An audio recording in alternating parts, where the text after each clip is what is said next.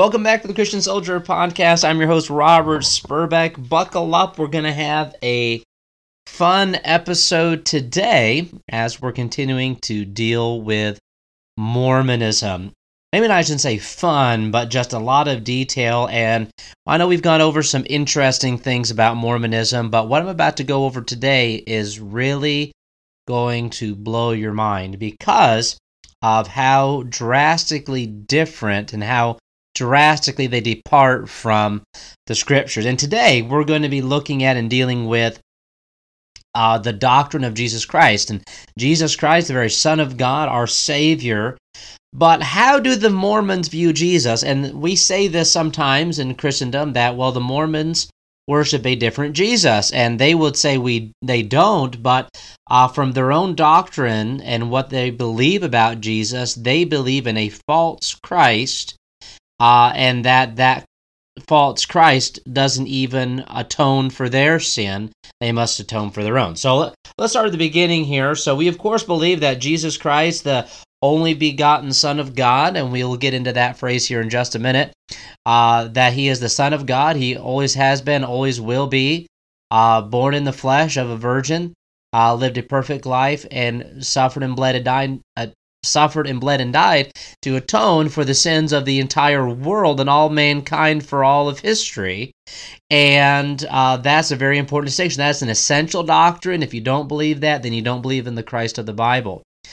But the Mormons teach something different. Remember, they believe that God, Elohim, uh, that name's going to be very, very important, so keep that in mind. Elohim is a biblical name for God. Jehovah is another biblical name for God. However, they make a distinction between Elohim and Jehovah, which I'll explain in just a moment. Uh, but that Elohim was created, was a created man, flesh and bone, um, and uh, in eventually ascended to the ability to be God, and so he's the God of our existence, the God of our universe. Uh, and that man uh, we are in we have three stages that uh, there's pre-mortality whereas we were we lived in the spirit realm and then we did enough good things in the spirit realm to be born into mortality so that we could be tempted with the trials and tribulations of a mortal body. Uh, then there's post-mortality where we will go back to the spirit realm after our death but with a physical body uh, and eventually we'll do enough of good things and we'll eventually reach uh, godhood. That's the Mormon plan of salvation, and that's what their idea is. Uh, so, with that being said, uh, we are all uh, spirit brothers and sisters, and that Elohim had uh, spirit children uh, in the pre existence. And the first one of those was Jesus, Lucifer being another. and also believe the angels are his spirit children. We just are all related, but we all have different roles, which is completely not what the Bible teaches that uh, angels are a different kind than man. Man is different entirely from angels, uh, and Jesus always has been, always will be. The only difference, uh, the di- not I say the only, but uh, the difference between man and Jesus is that uh, man and Jesus have a mortal body, but Jesus is God, where man can never be God, and that's very clearly explained in the scriptures. Uh, but that so Jesus and Lucifer are spirit brothers. Uh, Lucifer took the bat was the black sheep of the family, took rebelled against Elohim and was cast down. Jesus, uh, being uh, obeying and following the truth, uh, was eventually he reached godhood. Uh, and so they believe that Jesus is the Jehovah of the Old Testament. So we would call them polytheists because they believe in multiple gods, but they say they're not because they worship only Elohim. They do not worship Jesus or pray to Jesus, only to Elohim, because they make a distinction between Elohim and Jehovah, where in the Old Testament those are both uh, names for God, the same God, Jehovah God, the one and true and living God.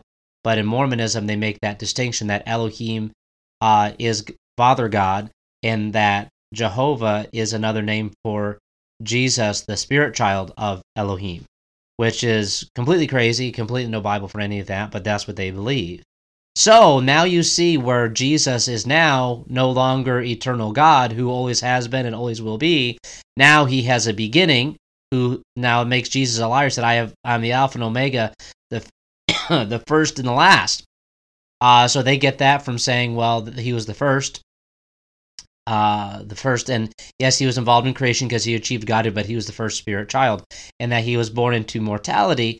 That um, father, uh, a physical father God, uh, procreated with uh, Mary to to birth Jesus into this world. Just it's crazy. It's crazy. Which we are given in the Bible what happened there that he was born of the Holy Ghost in Mary's womb. Um, but they try to use two verses. So we're going to look at a couple of verses, uh, two verses specifically that they try and say, well, this proves that uh, Jesus was created. Excuse me. Psalm 2 7 is one. As I will declare the decree, the Lord hath said unto me, Thou art my son, this day have I begotten thee. Now we know that, and also John three sixteen, for God so loved the world that he gave his only begotten Son. So it says here, begotten has the idea of uniqueness. One of a kindness does not have the same idea, especially when you look at it in the original languages. Does not have the idea of that he was procreated, but that expresses uniqueness. And so that is when Jesus said that to Nicodemus, uh, that uh, his only begotten, his unique, one of a kind uh, son also, uh, he says he's the firstborn.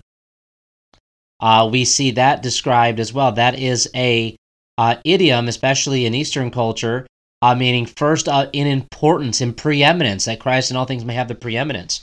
Uh, that firstborn talks about that because we see that King David used this in Psalm 89 27. So let's look there in Psalm 89, verse 27, uh, King David describing himself.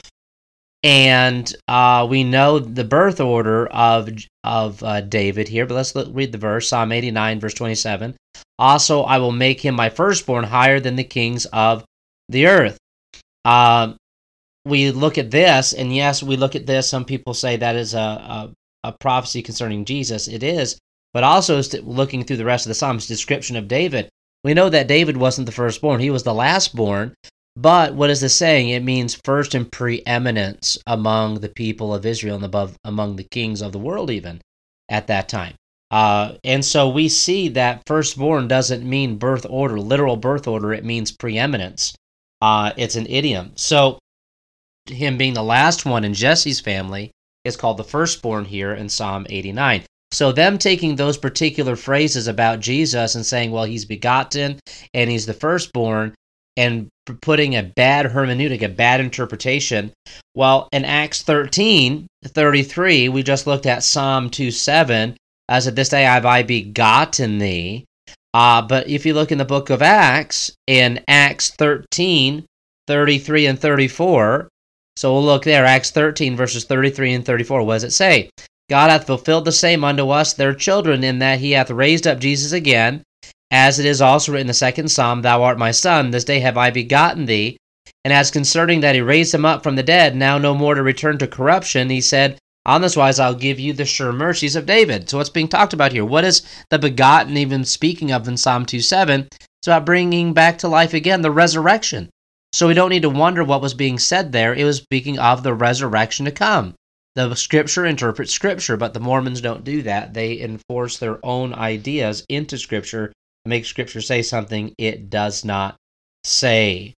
Uh, so uh, we that Jesus we see here. While Mormons teach that Jehovah and Elohim are two distinct gods, which Elohim, Elohim being the greater, the Father, and Jehovah the lesser, Jesus, Scripture indicates that these names refer to the same God. Okay, in Genesis twenty-seven twenty, for example, Isaac tells uh, his son, the Lord Jehovah, your God, Elohim.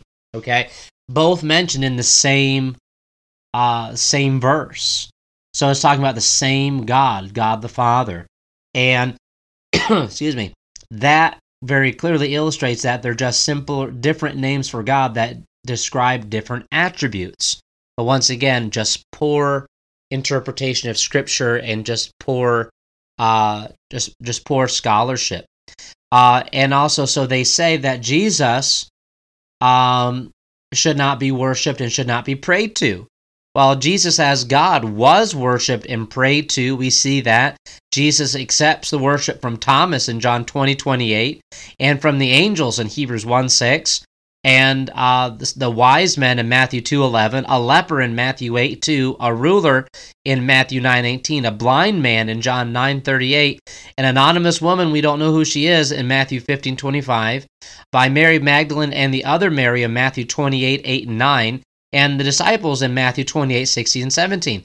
All these verses contain the Greek word for worship and it's used for worshiping the Father throughout the New Testament. So that they said that Jesus is not prayed to or worshiped in the Bible. It's just completely false idea, and we ought to worship at the feet of Jesus. Uh, we see that in Revelation uh, that we should worship at the feet of Jesus and pray to Him. He makes intercession for us, uh, and we see it in Acts seven fifty nine and Romans ten twelve where there are prayers directly addressed to Jesus in the New Testament. So over, the evidence is overwhelming, and their ideas simply don't hold up when we look at Scripture for what it is. Uh, but one very important fact, one very important fact here, and I mentioned this earlier, that they believe that Jesus, as the second Adam, as described in the New Testament, died to atone for the sin of the first Adam, but not for the sins of all mankind. That we must atone for our own sin.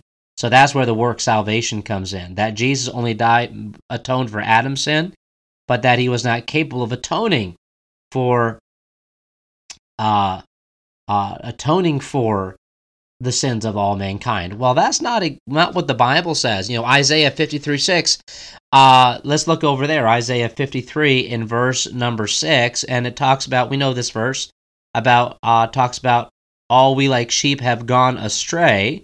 All we like sheep have gone astray. We have turned every one to his own way, and the Lord hath laid on him the iniquity of Adam. Well, it doesn't say that. It says, of us all, of everyone. That's super clear in the scriptures. Uh, we see John the Baptist as to behold the Lamb of God, which taketh away the sins of the world. He didn't, didn't say take away the sin of Adam. It takes away the sin of the world. We've been forgiven and redeemed in Christ. We're justified in Christ. We're reconciled in Christ. And we're saved in Christ. All through the New Testament in Ephesians, Corinthians, Colossians, Hebrews. So, so clear. Uh, so we are not, uh, Jesus and Lucifer are not spirit brothers. Jesus was not created. Uh, he is eternal God. Elohim and Jehovah are the same God. Uh, Jesus is not the Jehovah of the Old Testament, uh, as they claim. Uh, and also, but at the same time, we know that Jesus is God, is both Jehovah and Elohim. Uh, so they make that distinction that they're two separate gods, but remember, all one God, three persons in one. So in the same sense, Jehovah, it Jesus is both Jehovah and Elohim. So that is where the Trinity comes in. So that is so amazing to see, but they try and make a human distinction. So today, I know this episode's been a bit longer, so uh, we know that salvation is by believing in Him alone with no works involved. As the Mormons teach, we must atone for our own sin. We cannot. Our sin, our our good works are filthy rags before God. There's no none righteous, no, not one. Only Jesus can save. So that is the lie from the pit of hell that Jesus only atoned for Adam's sin, but didn't atone for all mankind. What a vicious, wicked lie from the pit of hell. Let's remember to worship the same Jesus, and let's remember that Mormonism is not the way of truth. It is a deception from de- the devil. Get into the Bible, believe what the Bible says. Don't interpret the Bible the way you want it to be interpreted, but to uh, simply uh, take God's word for what it says and let it say what it says. Let it interpret it itself, and you can never go wrong with that. Well, thank you for joining me today. Don't forget to subscribe, and we're going to continue on. Only a couple more episodes here, probably two or three more about Mormonism, then we'll move on to something else. But I hope this has been encouragement to you, and I'll see you next time.